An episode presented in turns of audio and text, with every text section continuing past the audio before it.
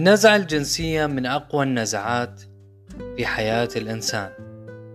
فلو لم تكن قوية ومهمة لما وجدت القابلية لأن يستثمر بها. فنقلا عن النبي صلى الله عليه وسلم بالحديث الشريف ما تركت بعدي فتنة هي أضر على الرجال من النساء. متفق عليه.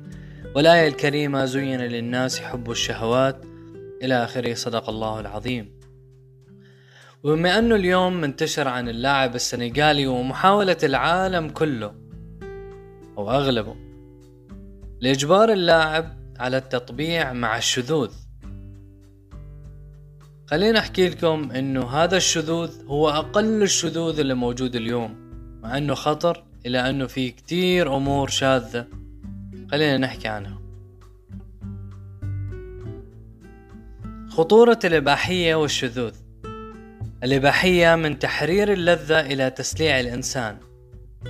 أول شي بحب أحكي لكم إنه أغلب الحكي من مقابلة أو بودكاست للدكتور عبد الله الشهري. دكتور متخصص في هاي الأمور أمور الإلحاد وال... والإباحية. أنصحكم تحضروا أو تقرأوا عنه بداية الإباحية هي البورنوغرافي.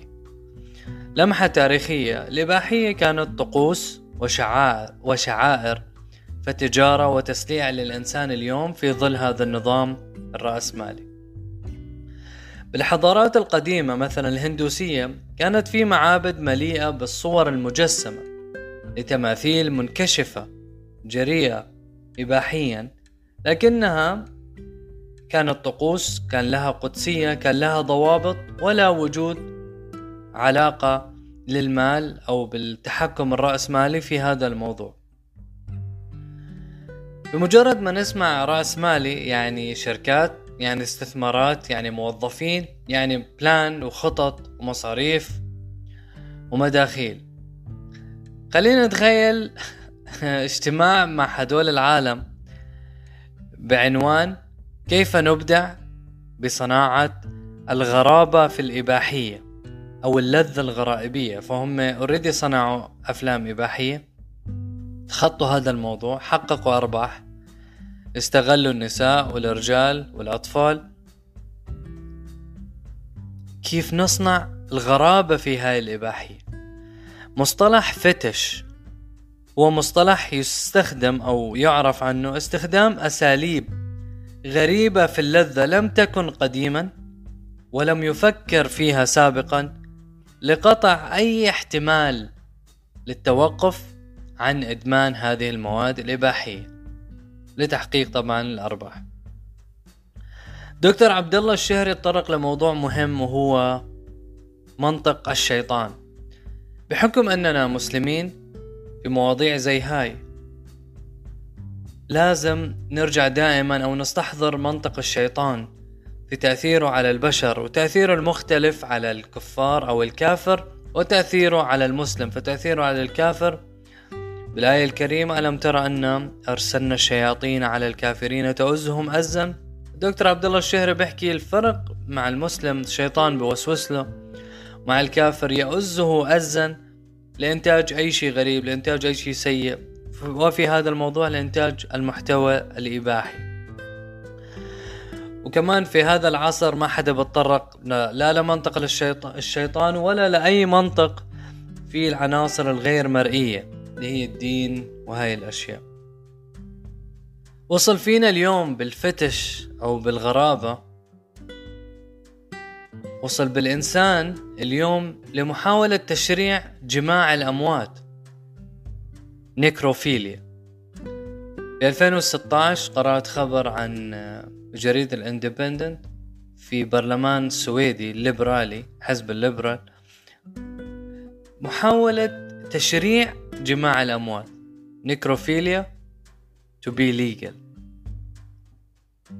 يعني يعني إحنا عدينا مرحلة الشذوذ عدينا مرحلة جماع الحيوانات عدينا مرحلة استغلال الأطفال جنسيا وصلنا لمرحلة انتهاك حرمة الميت. فتش خلينا نحكي عن دور الإعلام. دائما ما كان الإعلام موجود بالحضارات القديمة باختلاف أشكالها.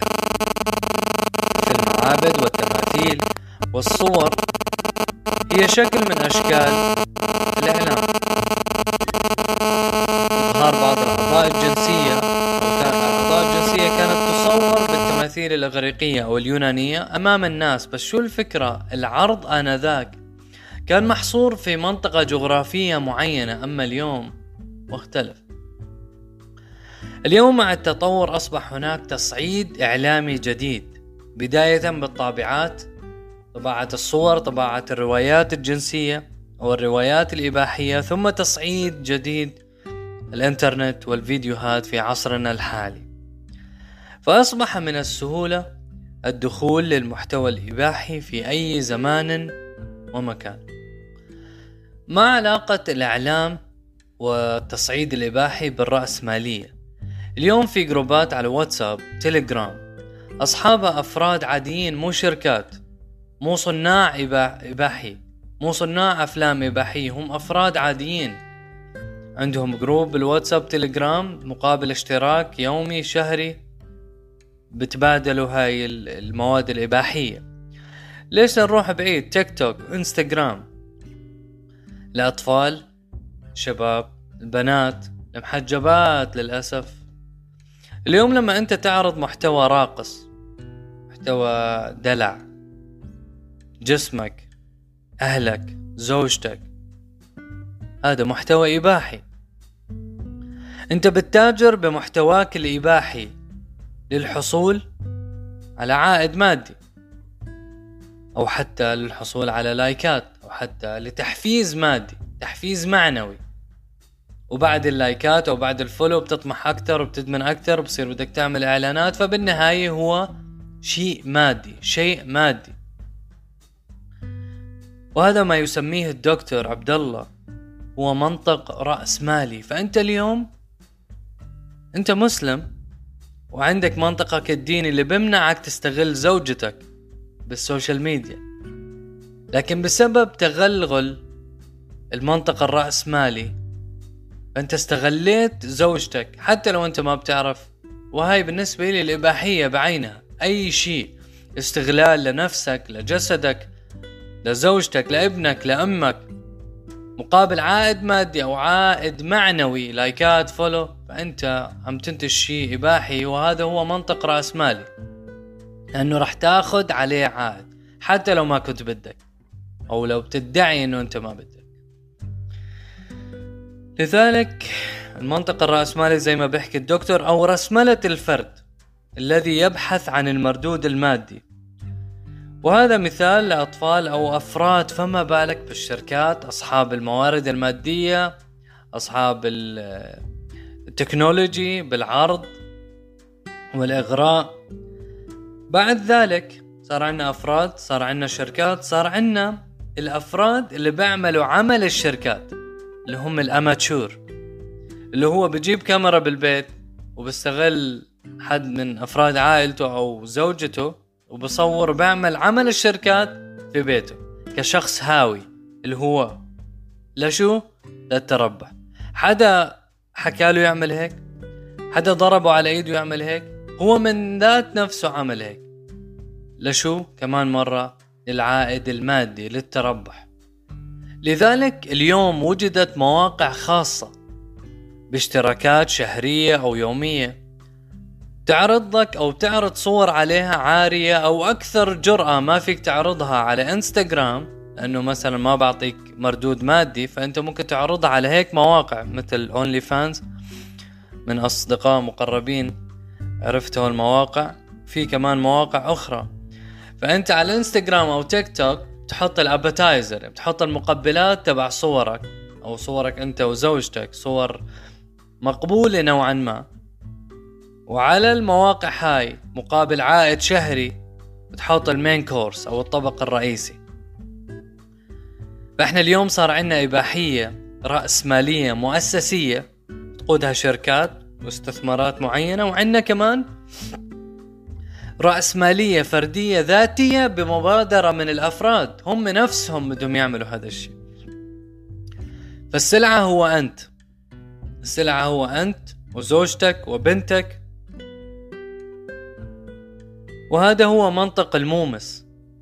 منطق المومس سابقا هي التي تأكل بفرجها أو ثديها. فإذا أخذت كفايتها استغنت وتوقفت شبعت فسبب عملها كان لسد حاجة مثلا هي الجوع أما اليوم ليست القضية حاجة للمال مش حاجة للمال أو فقر أو جوع بل هي قضية تربح هي قضية البحث عن الثراء. تسليع الإنسان وصل إلى منطقة الله أعلم فيها أو الفرد حتى يسلع نفسه.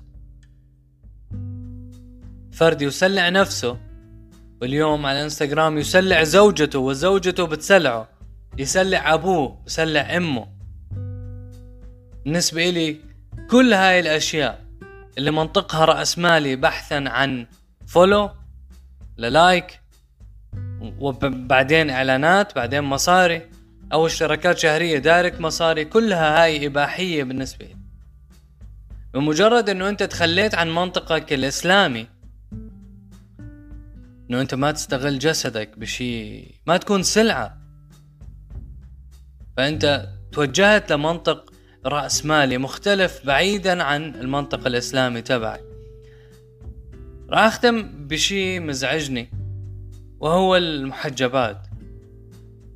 المحجبة بتتمسك بحجابها إما عادات وتقاليد إما خوفا من المجتمع إما إيمان. أو إيمان ناقص غير مفهوم تؤجر عليه إن شاء الله. لكن لما أنت تتحجبي وبنفس الوقت تسلعي نفسك تكوني عارضة لمستحضرات تجميل تكوني عارضة لحجابات أنا ما بعرف يعني يعني ما بدي أفتي. لكن اليوم بالإنستغرام صرت أنت تلفت انتباهك مرأة محجبة جميلة تعرض أدوات تجميل أو حجابات أكثر من مرأة متبرجة أو أو عريانة. هذا إن دل يدل على إنه في شيء غلط. وزي ما بيحكي دكتور عبد الوهاب المسيري وصلنا لمرحلة أو لمنطق عدم قيمة القيمة يعني الحجاب قيمة. لكن فلسفة الحجاب انتزعنا منه القيمة. فلسفة الحجاب إنه أنا أكون مستورة أنا ما أكون عارضة. أنا ما أكون رأس ماليه لحتى أنا أربح أعرض جسمي أو أكون أنا المونيكان اللي بدي أعرض عليها المواد التجميلية أو كذا. حتى لو أنت نيتك صافية والله أعلم حتى أنت تؤجر إن شاء الله على الحجاب لكن أنت نزعتي قيمة الحجاب. عدم قيمة القيمة. لذلك نسأل الله العافية. الله يعافينا. هذا جزء من هاي المقابلة. إن شاء الله إذا أن طولة العمر نحاول نلخص الجزء الثاني من المقابلة سلام.